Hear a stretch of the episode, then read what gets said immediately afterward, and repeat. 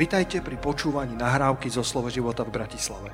Veríme, že toto posolstvo vás posilní vo viere a povzbudí v chodení s pánom. Ďalšie kázne nájdete na našej stránke slovoživota.sk Ja som eh, pred týždňom začal takú tému eh, o víťazstve, ak si pamätáte. Pozbuďte ma, že si pamätáte. Ďakujem, oj, pozri sa, koľko rúk išlo hore. Sláva pánovi, pozbudili ste ma. A, a hovoril som o tom, ako kráľovať už v tomto živote. A, a to, ten názov môže znieť trošku tak eh, dramaticky, alebo možno si povieš eh, pateticky, ale on je zobratý s Rimanom 5.17, je napísané, že môžeme kráľovať skrze toho jediného, Ježiša Krista, prostredníctvom hojnosti, milosti a daru spravodlivosti, už v tomto svete, už v tomto živote na tejto zemi. Hovorili sme o tom, že evanelium obsahuje nádej o väčšnosť, na väčšnosť, ale, ale že to nie je plné evanelium, ale že plné evanelium obsahuje takisto požehnania, dokonca stonásobné požehnania už tu na tejto zemi. A, a len, len počas chvál takéto dva verše Eh, mi prišli, aby som eh, to podčiarkol Božím slovom. 1. Korintianom 15. kapitola, verš 57, kde hovorí Apoštol Pavol, ale vďaka Bohu, ktorý nám dáva víťazstvo skrze nášho pána Ježiša Krista. By ste vedeli, že dnes kážeme absolútne biblické posolstvo. Vďaka Bohu, ktorý nám dáva víťazstvo skrze nášho pána Ježiša Krista. A keď si otvoríš iba jednu stranu dopredu, tak v 2. Korintianom, v 2. kapitole, závisí, aký máš preklad, ale v mojom jednu stranu si otočíš a v 2. Korintianom, v 2. kapitole, vo verši 14 eh, sa píše, no vďaka Bohu, ktorý nám dáva vždycky víťazosláviť v Kristu a zjavuje skrze nás vôňu svojej známosti na každom mieste. Boh má víťazstvo pre nás. Boh zaplatil vysokú cenu tým, že obetoval svojho syna, aby sme my mohli žiť vždycky vo víťazstve.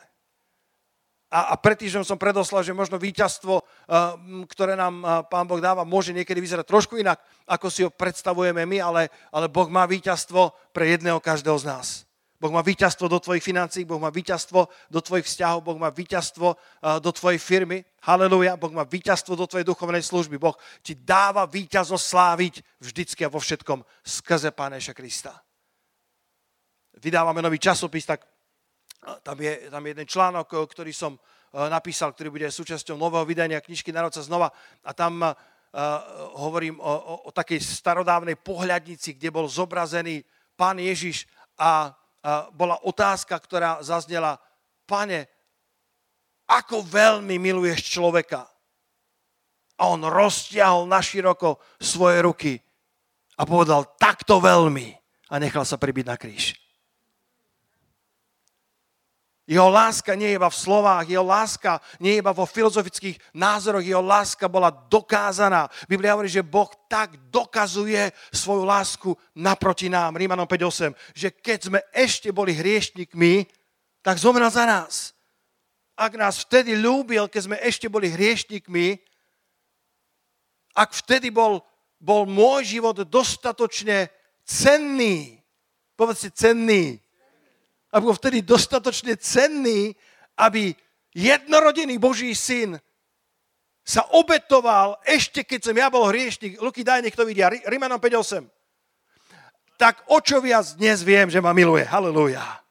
O čo viac dnes mám istotu, Boh dokazuje svoju lásku v prítomnom čase. Nielen dokázal pred dvoma tisíc rokmi, ale každodenne, keď pozrieš na Golgotský kríž, tak môžeš vedieť, že si milovaný, že si vzácný v Božích očiach. A to nie je žiadne plitké učenie, to je veľmi hlboké učenie, pretože si bol kúpený za tú drahocenú krv baránka Božího nepoškveného. Tvoja cena bola vyvážená tým najcenejším, čo nebo malo, čo nebo mohlo ponúknuť. Ak si zachytili mnohí z vás, ktorí sa eh, zaujímate o futbal alebo ktorí, ktorí trochu sledujete správy, eh, tak zomrel len nedávno v 60 rokoch Diego Armando Maradona. V mojej generácii to bola veľká ikona.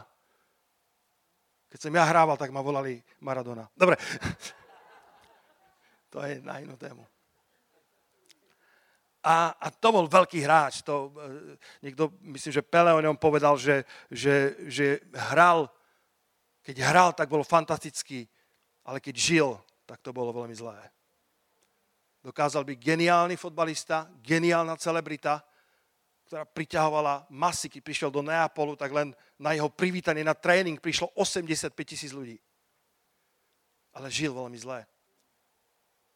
Nedokázal sa vysporiadať s tým tlakom, nedokázal sa vysporiadať s tou slávou a, a, a prepadol aj drogám a, a potom nakoniec sa, e, sa jeho stav zlepšil.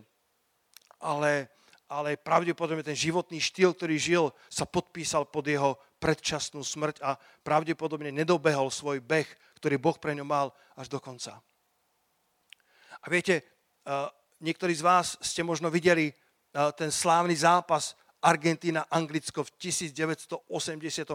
Ja viem, že niektorí ste neboli narodení, ale videl niekto ten zápas? Pamätá si tie dva slávne, Darko, to sme museli vidieť, to je jasné. To je súčasť. Andrej, aj ty si pamätáš, či nie?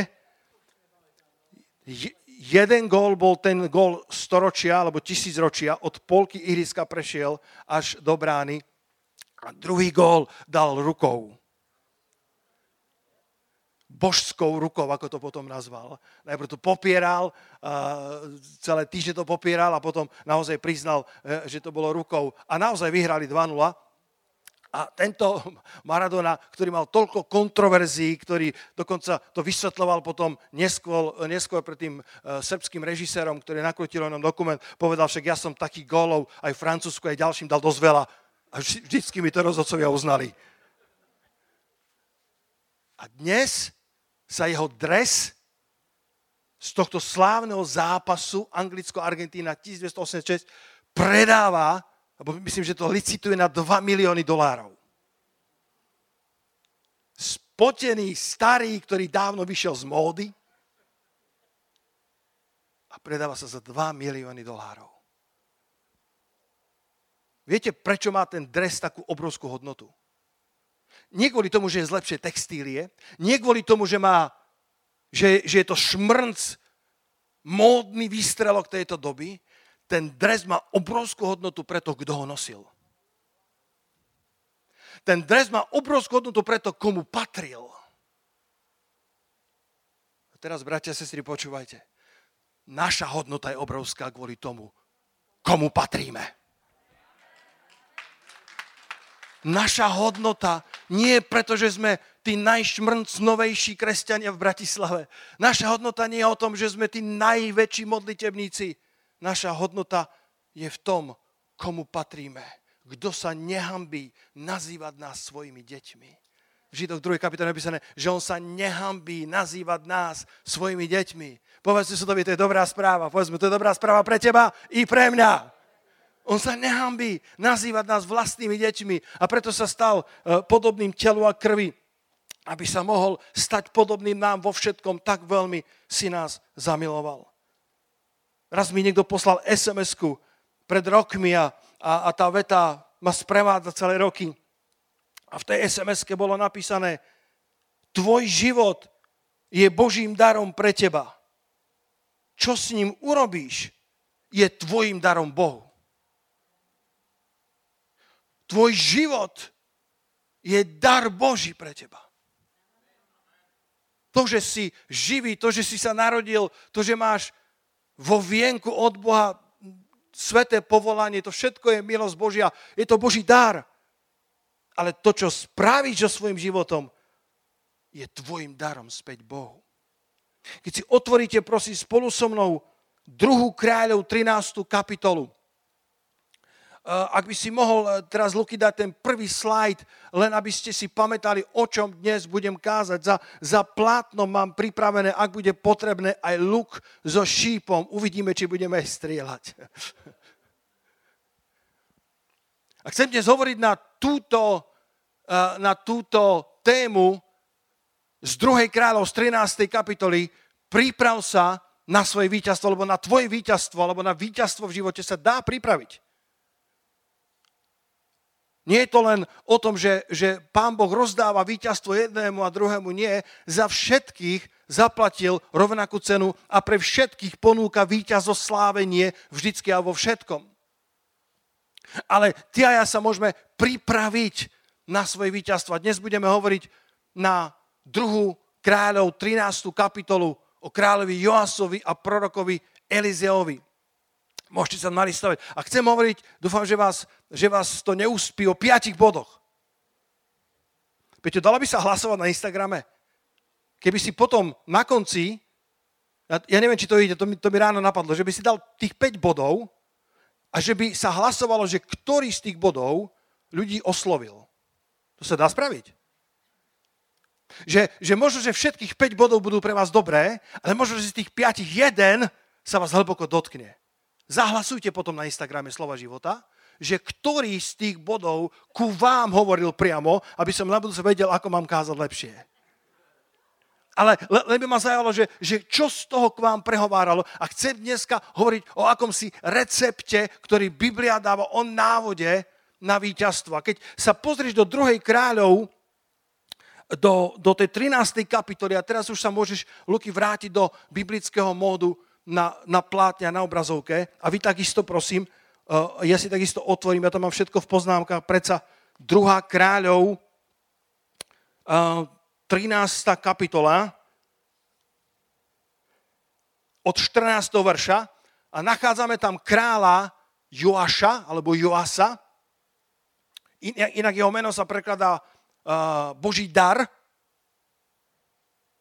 alebo Boží oheň.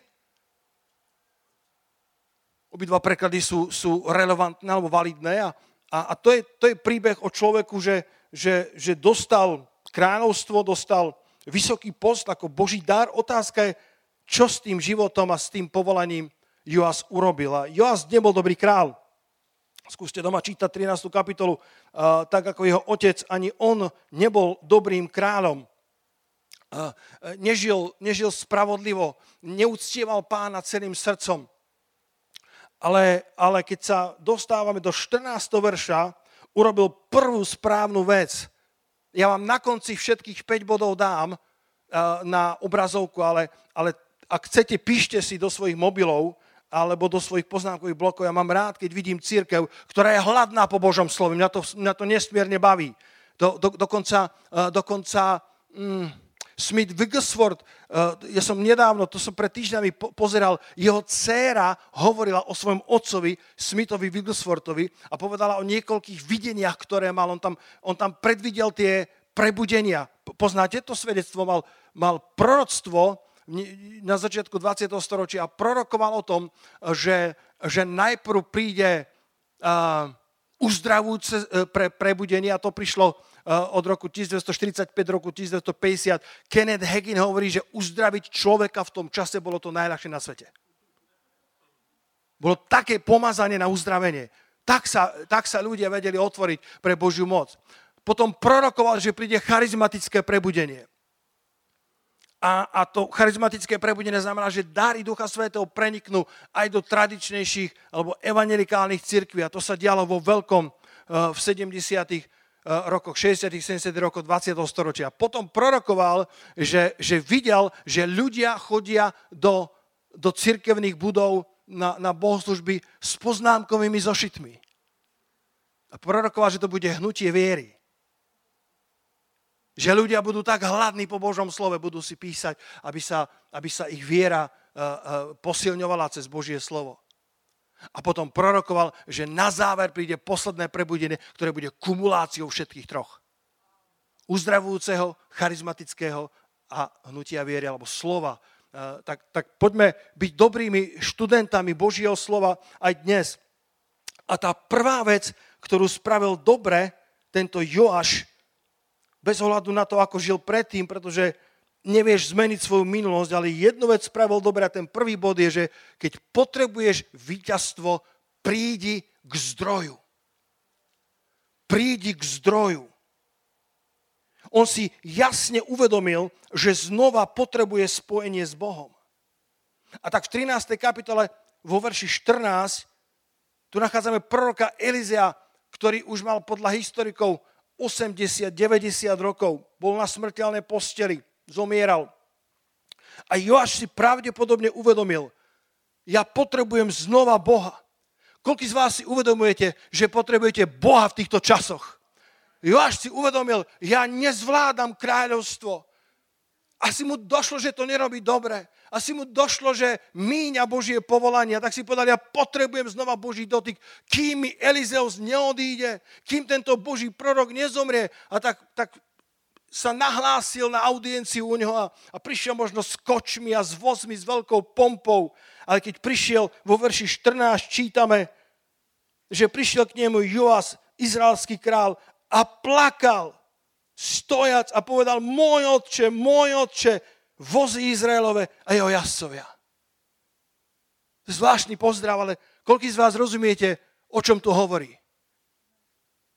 On sa vracia k tomu slávnemu príbehu, keď Eliáš je vzatý do neba a Elizeus to vidí a hovorí, otče, otče, vozy Izraelove a jeho jazdcovia. A vtedy, ako odchádza Eliáš slávne do neba, plášť Eliášov zostupuje na Elizea a potom Elizeus roztrháva svoj plášť, vezme ten Eliášov, zvinie ho e, do, do, do, do také ruličky, udrie vody Jordána a tie sa rozostúpia. A 50 proroci tam boli a písali do svojich notebookov.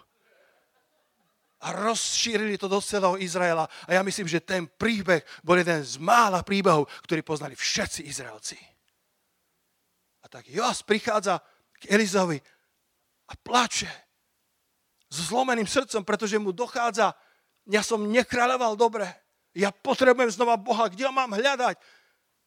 90-ročný Elizeus, ktorý na smutené posteli, ešte musím stihnúť, môj otče, môj otče, vozy Izraelové a jeho jazdcovia. Inými slovami, ja potrebujem znova Božiu moc. Ja potrebujem znova zmocnenie.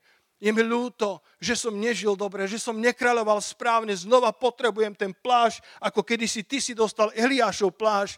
Verím, že to bolo roztrnuté srdce, ktoré Joáš v tomto verši 14 prezentuje.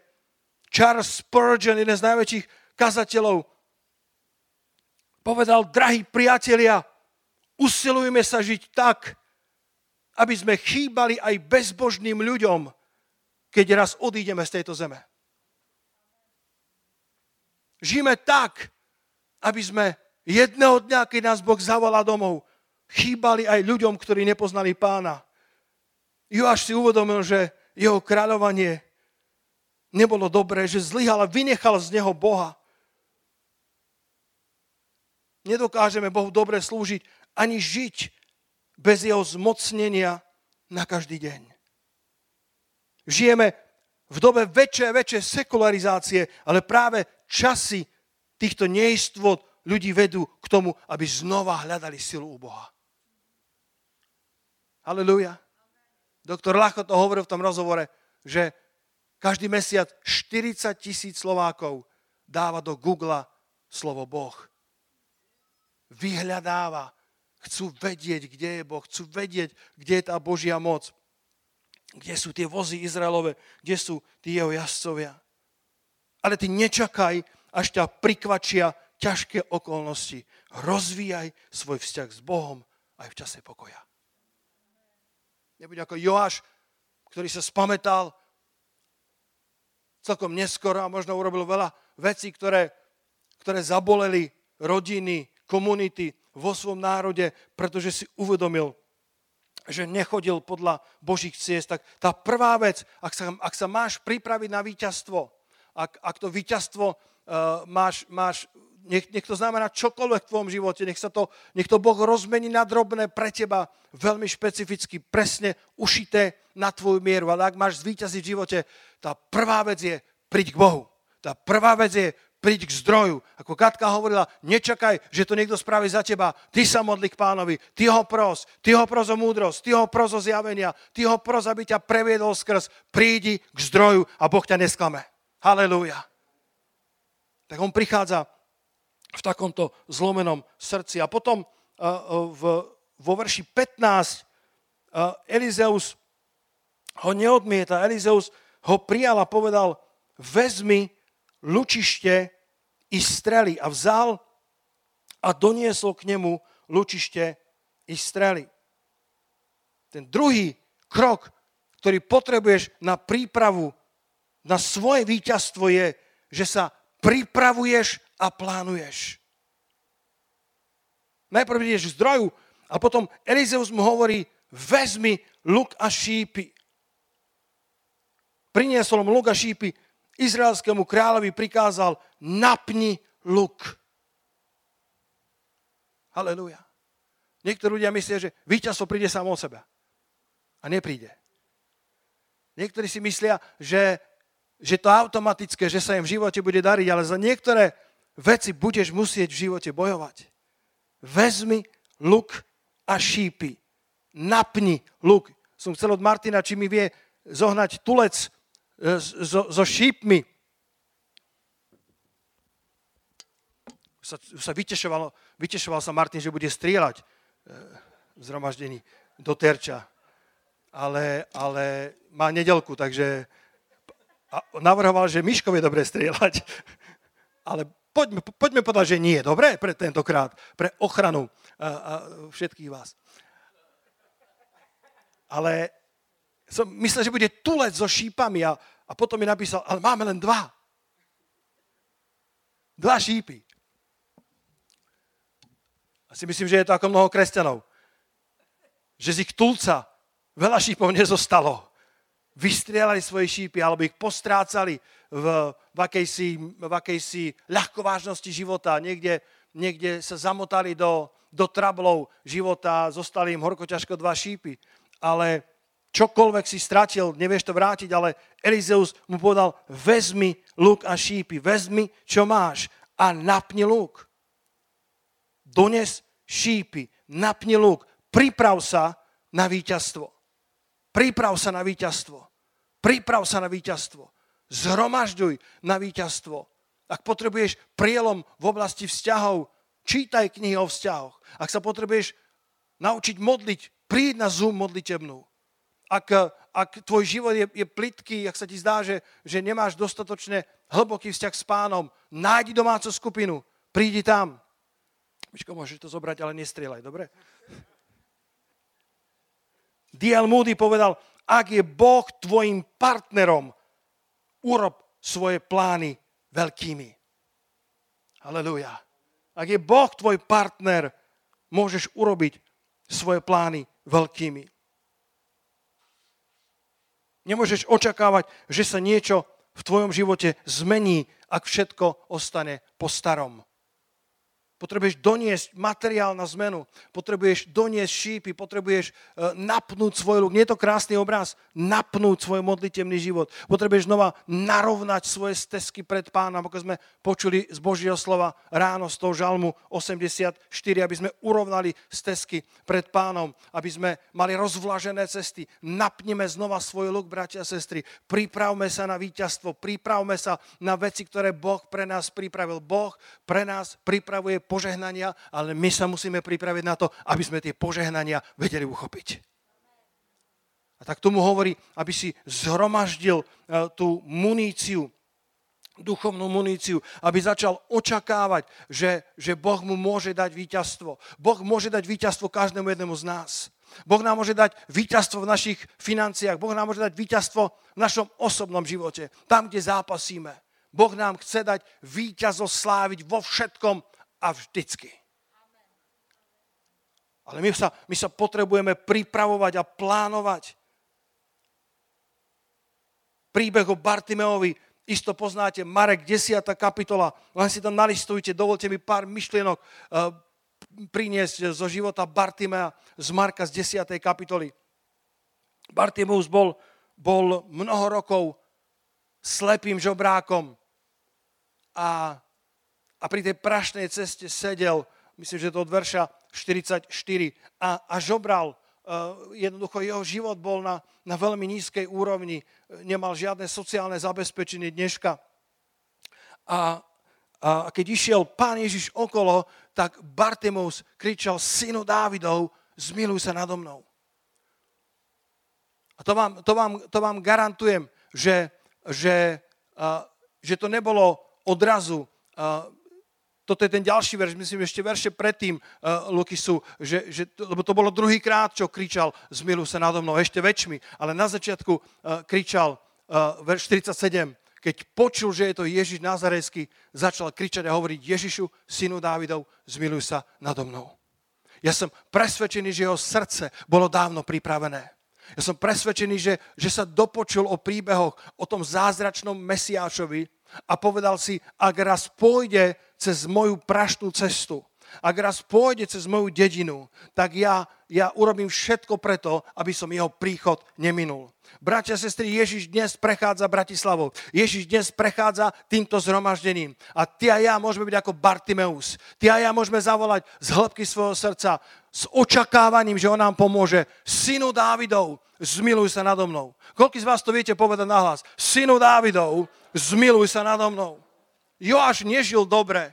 Joáš nemal za sebou dobrú akúsi, akúsi duchovnú cestu, akési duchovné výdobytky. Joás bol král, ktorý, ktorý bol bezbožný, alebo ktorý chodil iba, iba krývajúce na obe nohy. A napriek tomu prišiel ku zdroju, prišiel ku, ku, ku tomu prorokovi, kde hľadal Božiu silu. A potom sa začal pripravovať na víťazstvo proti, proti, pr- proti Síranom alebo proti sírskému vojsku. A, a tak Bartimos nám ukazuje podobný postoj, že jeho srdce bolo pripravené. Jeho očakávanie bolo ako železo, ktoré sa rozhorúči do biela. Nikto ho nemohol zastaviť. Ježišu, synu Dávidov, zmiluj sa na tom. Ježišu, pomôž mi v mojej situácii. Ježišu, pomôž mi v mojej rodine. Kto na to povie amen? On kričal celým srdcom a, a, a potom mu mnohí dohovárali, aby mlčal, a tak v našom strede, bratia a sestry, nech to nie je tak, že dohovárame jeden druhému, že aby mlčala, naopak, poďme sa povzbudzovať vo viere. Poďme sa povzbudzovať v tom, že všetko je možné tomu, kto verí. Poďme strážiť jeden druhého na modlitbách, poďme zdvíhať ruky jeden druhému, poďme snívať veľké sny, lebo našim partnerom je hospodin. Poďme snívať spolu s ním veľké sny, lebo našim partnerom je samotný stvoriteľ neba a zeme. Jeho to nezastavilo. Keď ho utišovali, mnohí mu dohovárali, aby mlčal, ale jeho to nezastavilo. Biblia hovorí, že on kričal o to viacej, o to väčšmi. Halelúja. Poďme sa navzájom pozbudzovať do duchovného zápasu, do života s Kristom. Neklaďme si pod nohy polená, ale buďme jeden druhému príkladom v horlivosti. Sledujem na Instagrame aj, aj Justina Biebera, ktorý je veľmi slávnou celebritou, ale zároveň sa usiluje nasledovať Krista ako vládze. Jeden z mála, eh, ktorý, ktorý veľmi verejne o svojej viere v Krista hovoria. A včera tam mal, eh, mal nádhernú myšlienku. Najkúlovejšia vec, koľký mladí sú so mnou, najkúlovejšia vec, ktorú môžeš ako ľudská bytosť urobiť, je dať ľuďom okolo seba pocítiť, že sú špeciálni. Človek, ktorý má 151 miliónov sledovateľov, ktorý je špeciálny do istej miery. A hovorí, tá najkúlovejšia vec, ktorú môžeš spraviť ako ľudská bytosť, je dať pocítiť druhým, ktorí majú 20 followerov, ktorí nie sú tak špeciálni, dať im pocítiť, že špeciálni sú. Nepoďme byť ľuďmi, ktorí, ktorí umlčujú, ktorí, ktorí hádžu uh, tie, tie, uh, tie studené deky na ohníky horlivosti alebo ohníky snov druhých ľudí, ale poďme sa navzájom pozbudzovať ku veľkým veciam, pretože máme partnera hospodina. Halelúja. S ním môžeme snívať. S ním dokážeme veľké veci. Halleluja. Môžem to kázať tu v Bratislave, že s ním preskočíme vysoký múr. Ani nás nezatopí vysoká voda, ani nás nespáli oheň. Poďme snívať o veľkých veciach v Bratislave. Církev, poďme snívať s našim partnerom, hospodinom, ktorý je veľký Boh. Halleluja. Poď snívať spolu s ním, nie sny, ktoré si si vysníval sám, ale spolu s ním dovoliť mu, aby jeho sny sa zachytili hlboko v tvojom srdci a potom sa ich neboj snívať, neboj sa očakávať, neboj sa, neboj sa pripraviť na víťazstvo. Tak ako tento Bartimeus, Ježiš sa nakoniec zastavil a učeníci príbehli k Bartimeovi s odkazom verš 49. Pozri sa, Marek 10, 49. Dúfaj, vstaň, volá ťa. Tieto tri slova vám dneska odovzdávam. Brat alebo sestra, dúfaj, vstaň, volá ťa. Tak ako Joas, ktorý nebol zďaleka adeptom na dobrého kráľa. Tak ako Bartemeus nebol zďaleka celebritou svojej doby. A predsa to posolstvo, odkaz od nášho pána bol dúfaj, alebo vzmuž sa, hovorí iný preklad. Vstaň, lebo kráľ ťa volá.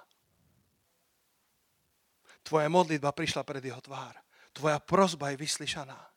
Dúfaj, vstaň, volá ťa. Niektorí skončia iba pri dúfaní. Niektorí len dúfajú, niektorí len snívajú. Dúfanie to začína, ale potrebuješ aj vstať a ísť za ním. Potrebuješ sa zodvihnúť zo svojho miesta, zo svojej letargie a potrebuješ ísť za ním. Tak ako Bartimos vo verši 50. A on odhodiac svoj plášť vyskočil a išiel k Ježišovi. Halleluja. On odhodiac svoj plášť vyskočil a išiel k Ježišovi. Nezostal iba pri dúfaní, nezostal iba pri nádeji, ale vstal, dokonca vyskočil a odhodil svoj plášť. Mám odhodiť toto sako, či nie, Katka? Či stiareň je stále otvorená, hej? Odhodiať svoj plášť. Stal a išiel ku Ježišovi. Ten plášť, viete, čo symbolizoval? Koľko z vás viete?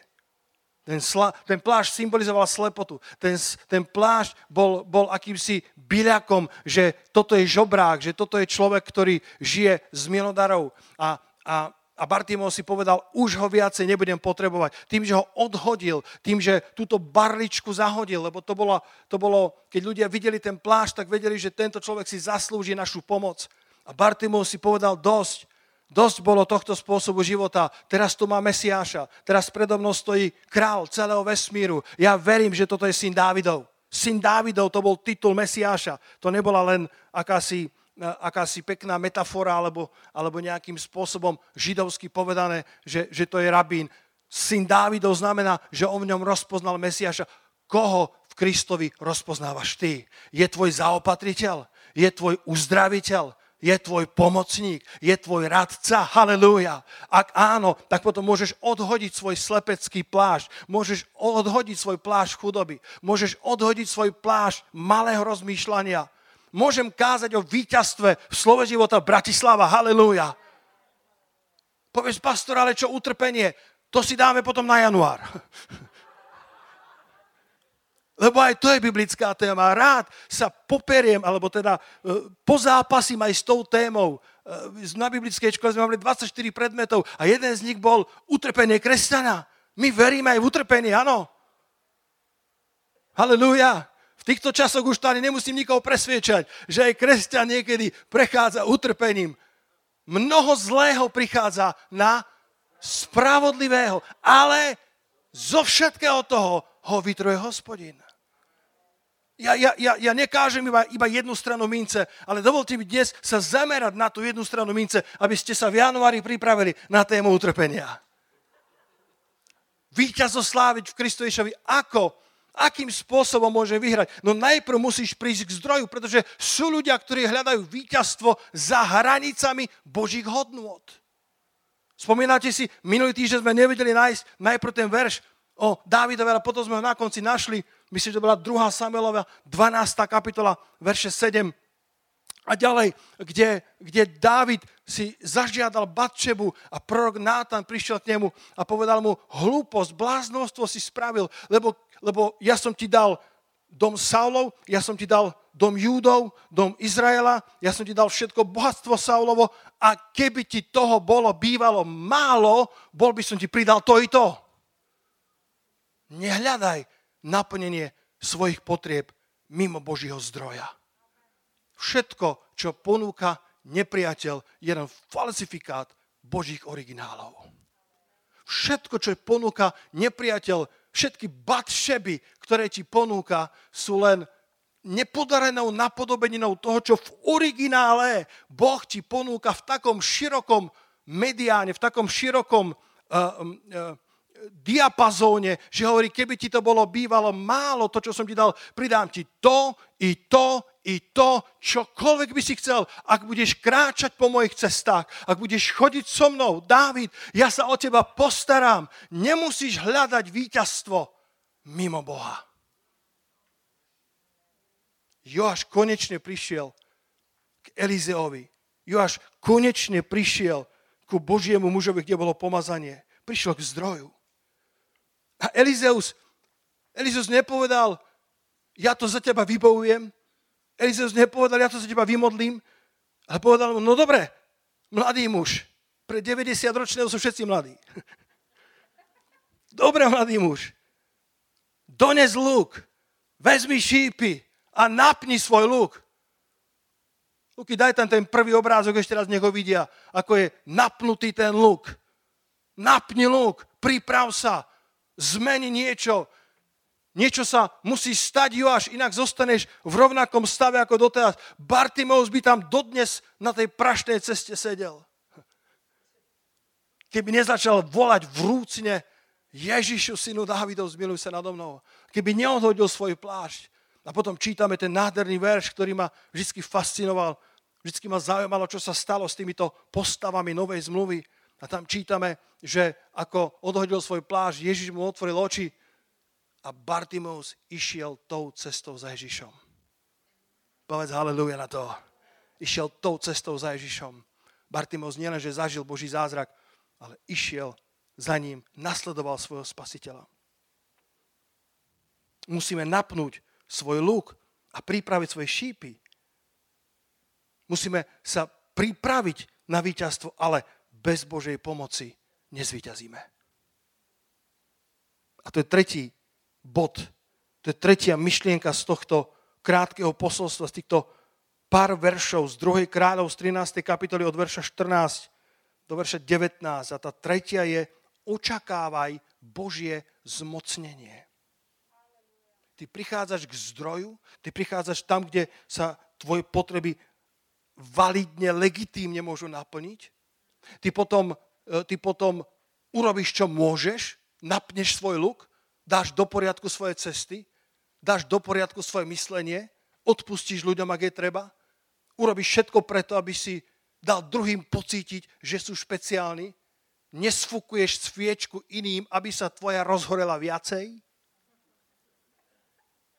dokážeš sa radovať z víťazstiev iných, aj keď tvoje víťazstva ešte neprichádzajú, dávaš sa do poriadku, pripravuješ sa na svoj prielom, pripravuješ sa tým, že, že, že chodíš v duchu a nie v tele, pripravuješ, pripravuješ sa, ua, haleluja, povedz si haleluja, pripravuješ sa na tieto veci, lebo to, čo sa deje s tvojim životom v príprave, je rovnako dôležité ako cieľ, ku ktorému smeruješ. A možno, že Boh pošle do tvojho života Elizeu, ktorí budú pichať svoje prorocké prsty medzi tvoje oči a budú k tebe hovoriť veci, ktoré nemáš rád, nechceš počuť. Ale to je tá príprava, to je ten napnutý lúk, to sú tie šípy v tulciach, keď by ich tam bol tulec plný tých šípov, nielen nejaké dva polozlomené, horko ťažko, umelohmotné, nalomené šípy, poriadne strely hospodinové. Toto som čítal nedávno. Ja veľa čítam. Ak dostaneš feedback od jedného človeka, možno, že je to len jeho perspektíva. Ak dostaneš ten istý feedback od dvoch ľudí, je možné, že rozpoznali istý vzorec tvojho správania. Ak dostaneš ten istý feedback od troch ľudí, potom už to nemôže byť bližšie pravde. O nie, ja som, ja som OK. To oni sa musia zmeniť predtým, ako ti Boh dá triumfálne víťazstvo, drtivú porážku sírov, ako budeme potom čítať, drtivú porážku, porážku na hlavu, tak Boh chce, aby si sa ty pripravil.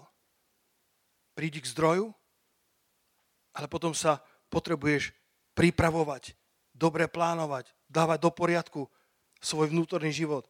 A po tretie, očakávaj Božie zmocnenie. Napíš si to. Lebo on síce doniesol lúk a šípy a napol svoj lúk, ale čo by to bola za strela, keby ju nepomazal hospodin?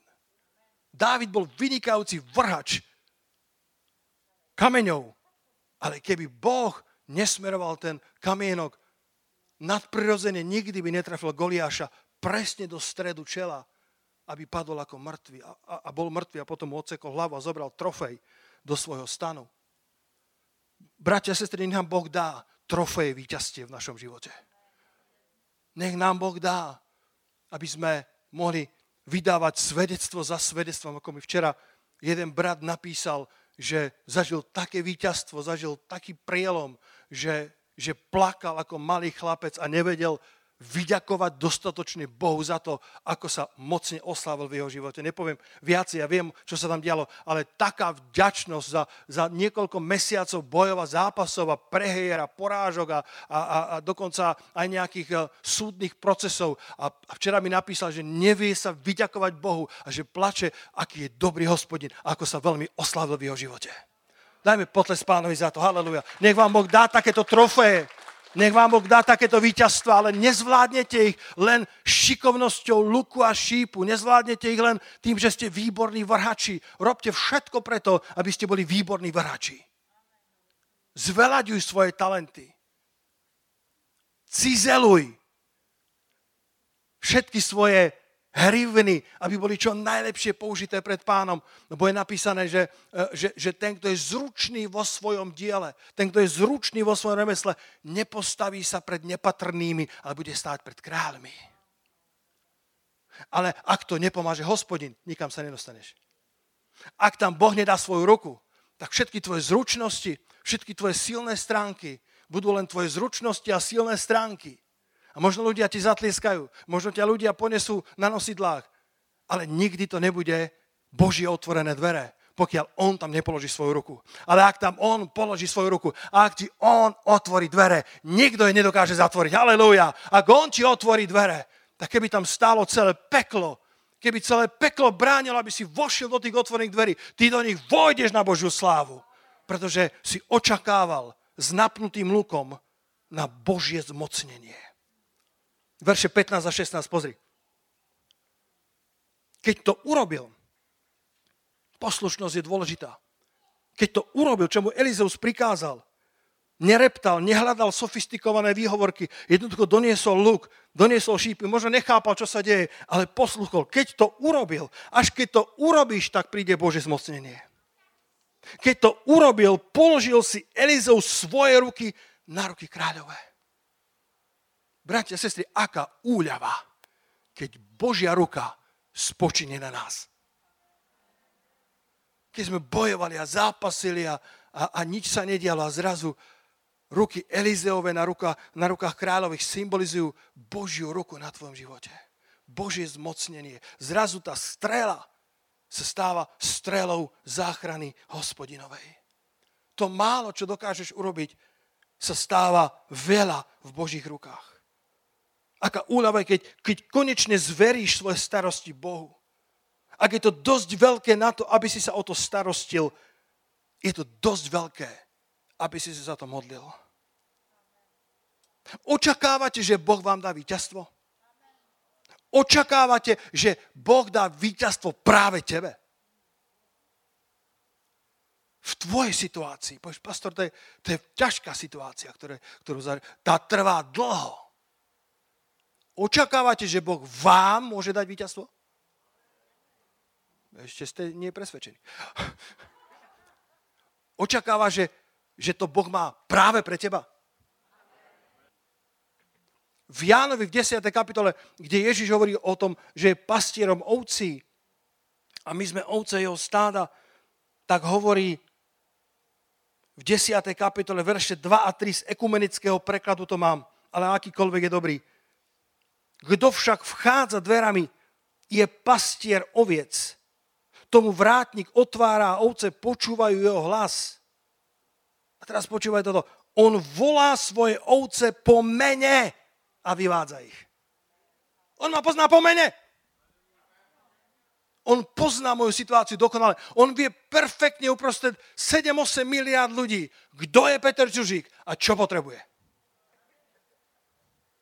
Možno preto vaše modlitby meškajú, lebo moje sa riešia. On mňa volá po mene. Ja nie som žiadne číslo v davu. Ja nie som žiadny jeden z pastorov. Ja nie som žiadny jeden z ovcí. Ja som ovečka, ktorú on volá po mene. On čuje môj hlas a ja čujem jeho hlas. On pozná mňa a ja poznám jeho. Halilúja! Toto je vzťah kresťana. Toto je kristovstvo na tejto zemi. Toto je kristovectvo na tejto zemi. Možno by si túžil, aby tvoj telefón mali vplyvné osobnosti, alebo túžiš potom, aby vplyvné osobnosti si mal ty telefón na nich. Ako pán Matovič, náš premiér vzácný. Kto, kto žehná pánovi Matovičovi? No po vás sa niečo iné robiť. Lebo jedno, kto tam je, ak je to premiér, tak mu bude žehnať niekto XY. Povedz amen.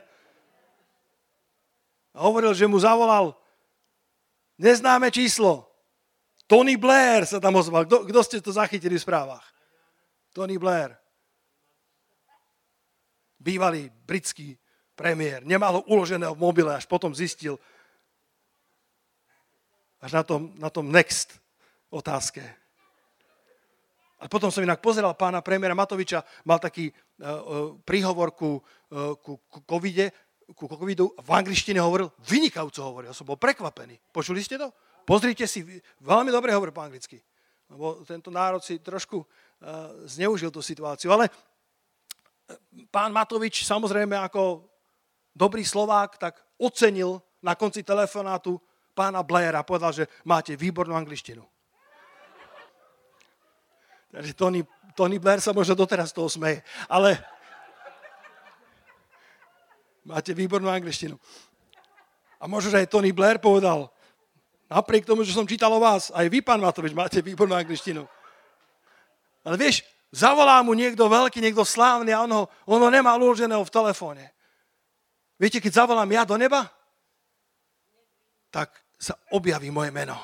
Na jeho displeji, ak nejaký má, sa objaví moje meno. On ma má uloženého vo svojom mobile. A ja mám uloženého jeho, to najslávnejšieho.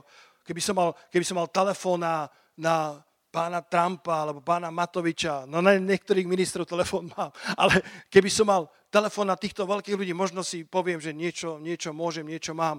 Bratia, sestry, ak nemáš telefóny na slávnych ľudí, máš telefón 333 do Nebeského kráľovstva.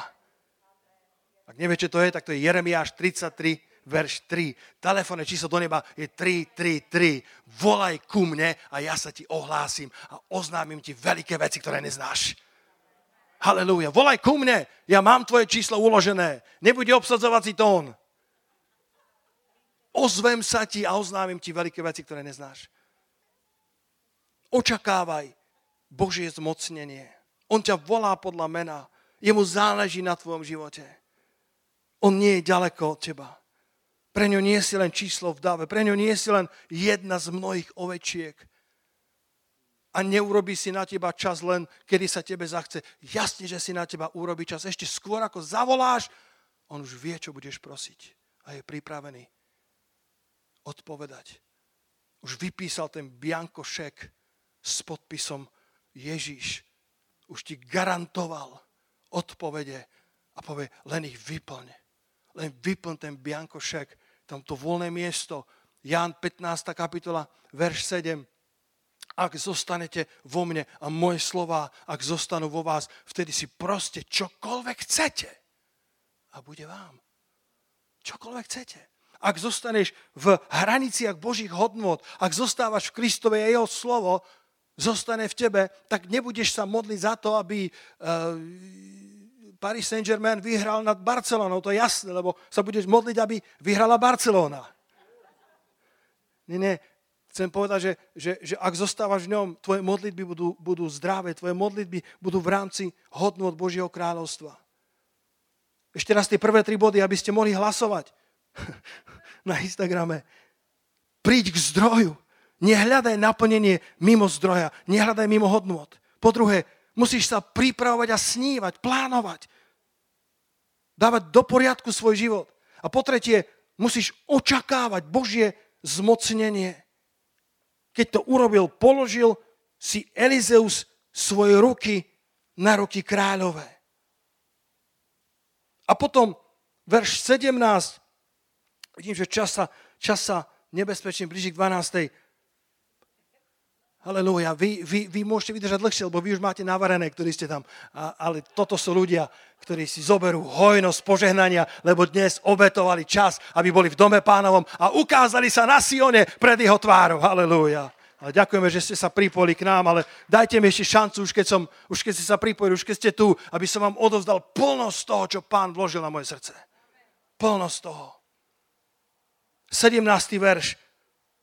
Elizeus mu prikázal, když mal ten luk, mal tie šípy, mal na sebe ruku proroka Elizea, bol zmocnený a on mu prikázal, otvor okno na východ. A on otvoril. A Elizeus na to vystrel a vystrelil. A poznamenal, je to víťazný šíp hospodina a šíp víťazstva nad Sýriou pripravíš sírčanom v Aféku zdrvujúcu porážku. Žehnám ti, brada, sestra, aby si mal zdrvujúce porážky tvojich nepriateľov. A ten štvrtý bod a štvrtá myšlienka z tohto verša je za cieľ na nepriateľa. Toto bol bežný prorocký jav v tom čase, že vystrelili symbolicky na nepriateľa smerom k jeho vojskám otvorili okno na východ, tam, kde bol Afek, tam, kde bola hlavná, eh, hlavný headquarter sírskej armády a symbolicky, prorocky vystrelil ten šíp, výťazný šíp hospodina. Môžete povedať spolu so mnou? Výťazný šíp hospodina. Ako to hovorí roháček? Strela záchrany hospodinovej. Obidva sú krásne konotácie, čo, čo nám Slovenčina prináša, že to nebola už len bežná strela. Už to nebolo len strela, ktorá by bola akýmsi, akýmsi teatrálnym divadlom, ako si snahou urobiť dojem. Tá strela, potom ako ho, tu, tu, ten šíp zmocnila ruka pánova, sa, strela, sa stala strelou záchrany hospodinovej. Ja nad vami strieľam tieto strely záchrany hospodinovej, to slovo, ktoré kážem, tie pravdy, ktoré púšťam zo svojich úst do vášho ducha, tak nech sú to e, šípy hospodinovho víťazstva, strely záchrany hospodinovej, tie slova Božie, ktoré počúvate, nech sa pre vás stanú rémov a nech vám prinesú zdrtivú porážku vašich nepriateľov. Ne. Za cieľ na nepriateľa. Dávid sa rozbehol smerom proti Goliášovi. Nečakal, eh, kým Goliáš pribehne k nemu, ale David utekal priamo do prostred šíku nepriateľa. Keď bola Petrova svokra sužovaná horúčkou, Biblia hovorí, že Ježiš pokarhal horúčku. Keď bol Pavol prenasledovaný so Sílasom, tou dievčinou, ktorá mala vešteckého ducha, ducha Pitóna, to je skutky 16, verš 18, ak chcete, tak Pavol to s nevôľou niesol. Chvíľku to trpel, chvíľku to nechal tak, ale potom to s nevôľou niesol a obrátil sa proti tomu duchu, nie proti tej dievčine a, a, a, a povedal, rozkazujem ti v mene Ježiša Krista. Skutky 16, verš 18. Rozkazujem ti v mene Ježiša Krista, aby si vyšiel z nej a vyšiel v tú istú hodinu. Halelúja za cieľ na nepriateľa. Konfrontuj nepriateľa. Možno si urobil chyby v minulosti. Minulosť nevieš zmeniť.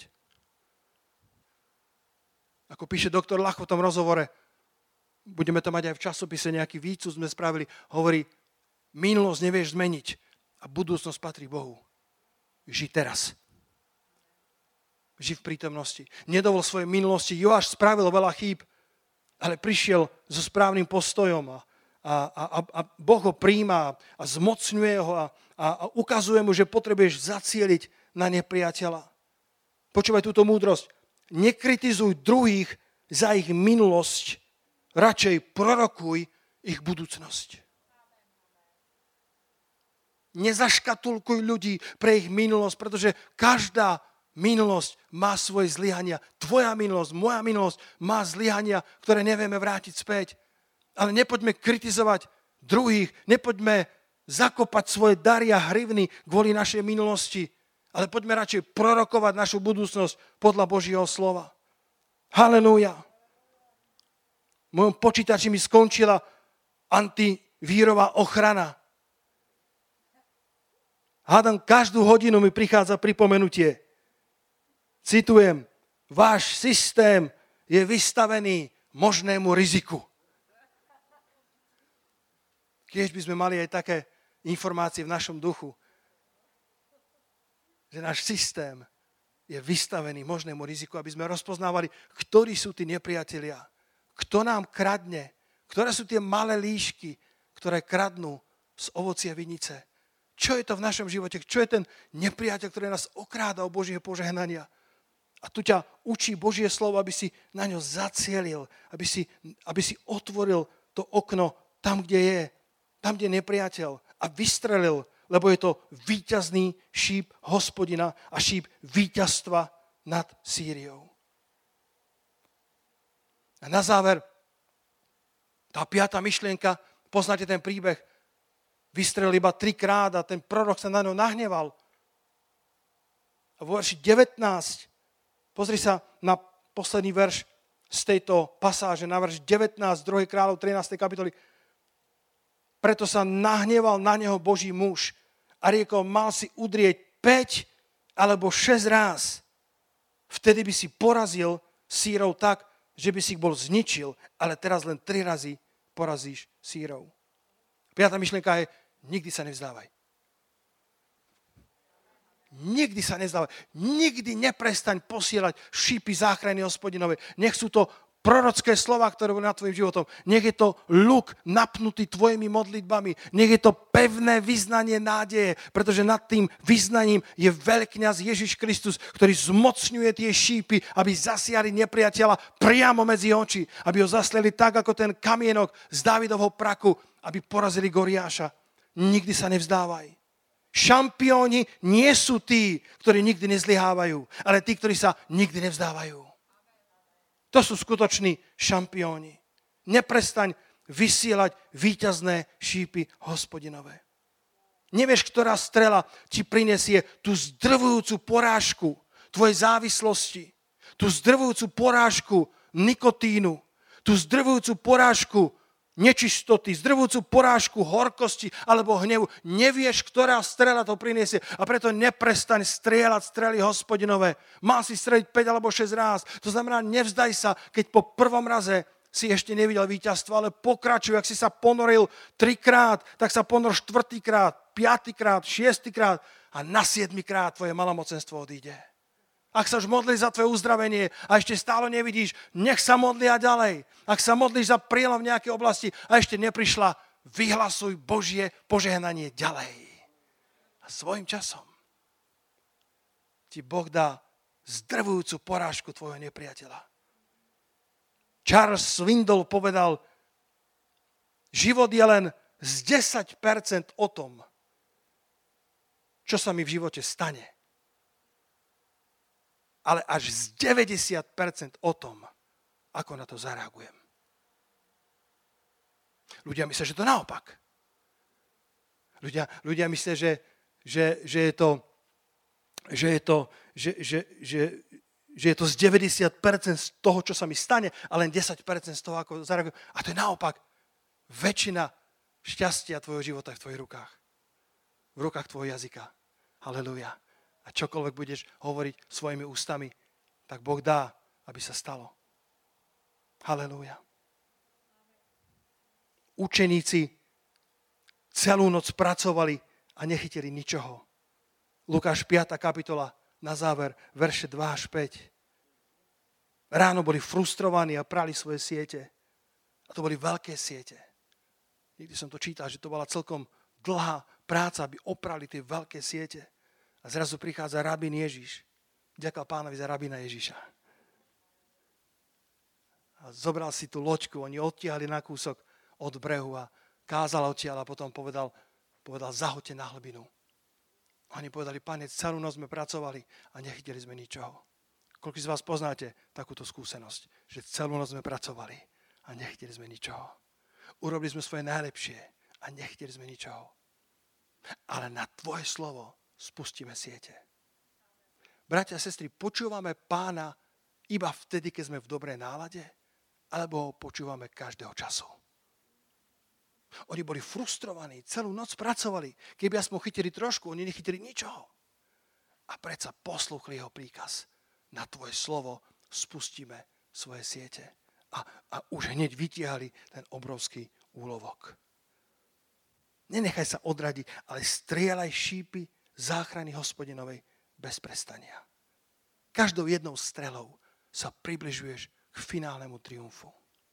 Každou jednou strelou Božieho slova, keď si verný tomu, čo ti pán zveril, tak sa približuješ k finálnemu víťazstvu svojho života. Nezdávajte sa. Daj to na záver, ak ťa poprosím, Luky, že by si dal ten druhý slajd. Poďme sa spoločne postaviť, no že si pozrite, pozrite tento posledný slajd, ak si ho chcete možno odfotiť, čokoľvek aby ste si to mohli zobrať so sebou domov. Priprav sa na svoje víťazstvo. Víťazstvo ti Boh slúbil, víťazstvo ti Boh predpripravil, ale musíš sa a môžeš sa na to víťazstvo pripraviť. A toto je tých 5 krokov, ktoré som dnes hovoril. Príď k zdroju, priprav sa a plánuj. Očakávaj Božie zmocnenie, zaciel na nepriateľa a potom nikdy sa nevzdávaj. Nezostaň pri treťom raze, keď ešte nevidíš prielom, ale pokračuj 5., 6. krát, 7. krát, až dokiaľ neuvidíš finálny triumf vo svojom živote. Tak, ako to bolo prikázané tomuto Božiemu kráľovi, tomuto obrovskému potenciálu Joasovi, ktorý, ktorý zobral z toho iba časť a preto mal iba čiastočné víťazstvo, ale Boh mu ponúkal zdrvujúcu porážku nepriateľa a triumfálne víťazstvo pre jeho život. Halelúja. Halelúja. Bratia, sestry, koľko z vás chcete očakávať od Boha veľké veci v, v tomto čase? Napriek korone, napriek všetkému, čo sa deje, poďme spoločne očakávať veľké veci. John Maxwell, keď bol ešte mladý pastor, tak mu niekto daroval knižku, ktorá sa volala The Greatest Stories Ever Told. Tie najväčšie, tie najslávnejšie príbehy, ktoré boli kedy povedané. A on, keďže je milovník kníh a rád číta a ten obal bol veľmi príťažlivý, tak už sa nevedel dočkať, kedy si nájde chvíľku, aby si prečítal o tých veľkých príbehoch, tých najväčších príbehoch, ktoré boli kedy vyrozprávané. A keď ju otvoril hladný počítaní, tak bola celá s prázdnymi stranami a pochopil, že ten, ktorý ho obdaroval, taký, taký starší Boží služobník, tak musel povedať, vieš čo, je, je ešte veľa príbehov, ktoré v tvojom živote budú napísané. Veľmi závisí od toho, čo bude na tých stránkach, nakoľko budeš spolupracovať s Božím návodom na tvoje víťazstvo. Bratia, sestry, ešte sú veľké príbehy, ktoré majú byť napísané o našich životoch. Ešte sú veľké víťazstva, ktoré my máme vykonať na tejto zemi pre kráľa kráľov. Ešte je veľa sírskeho vojska, ktoré máme poraziť. A Boh nám dáva silu, Boh nám dáva zmocnenie. Halelúja. Boh nám dáva trpezlivosť, Boh nám dáva vytrvalosť, aby sme bojovali boje Boží až do konca. Povedz si amen. Halelúja, páne. Poďme sa modliť. Poďme sa modliť spoločne.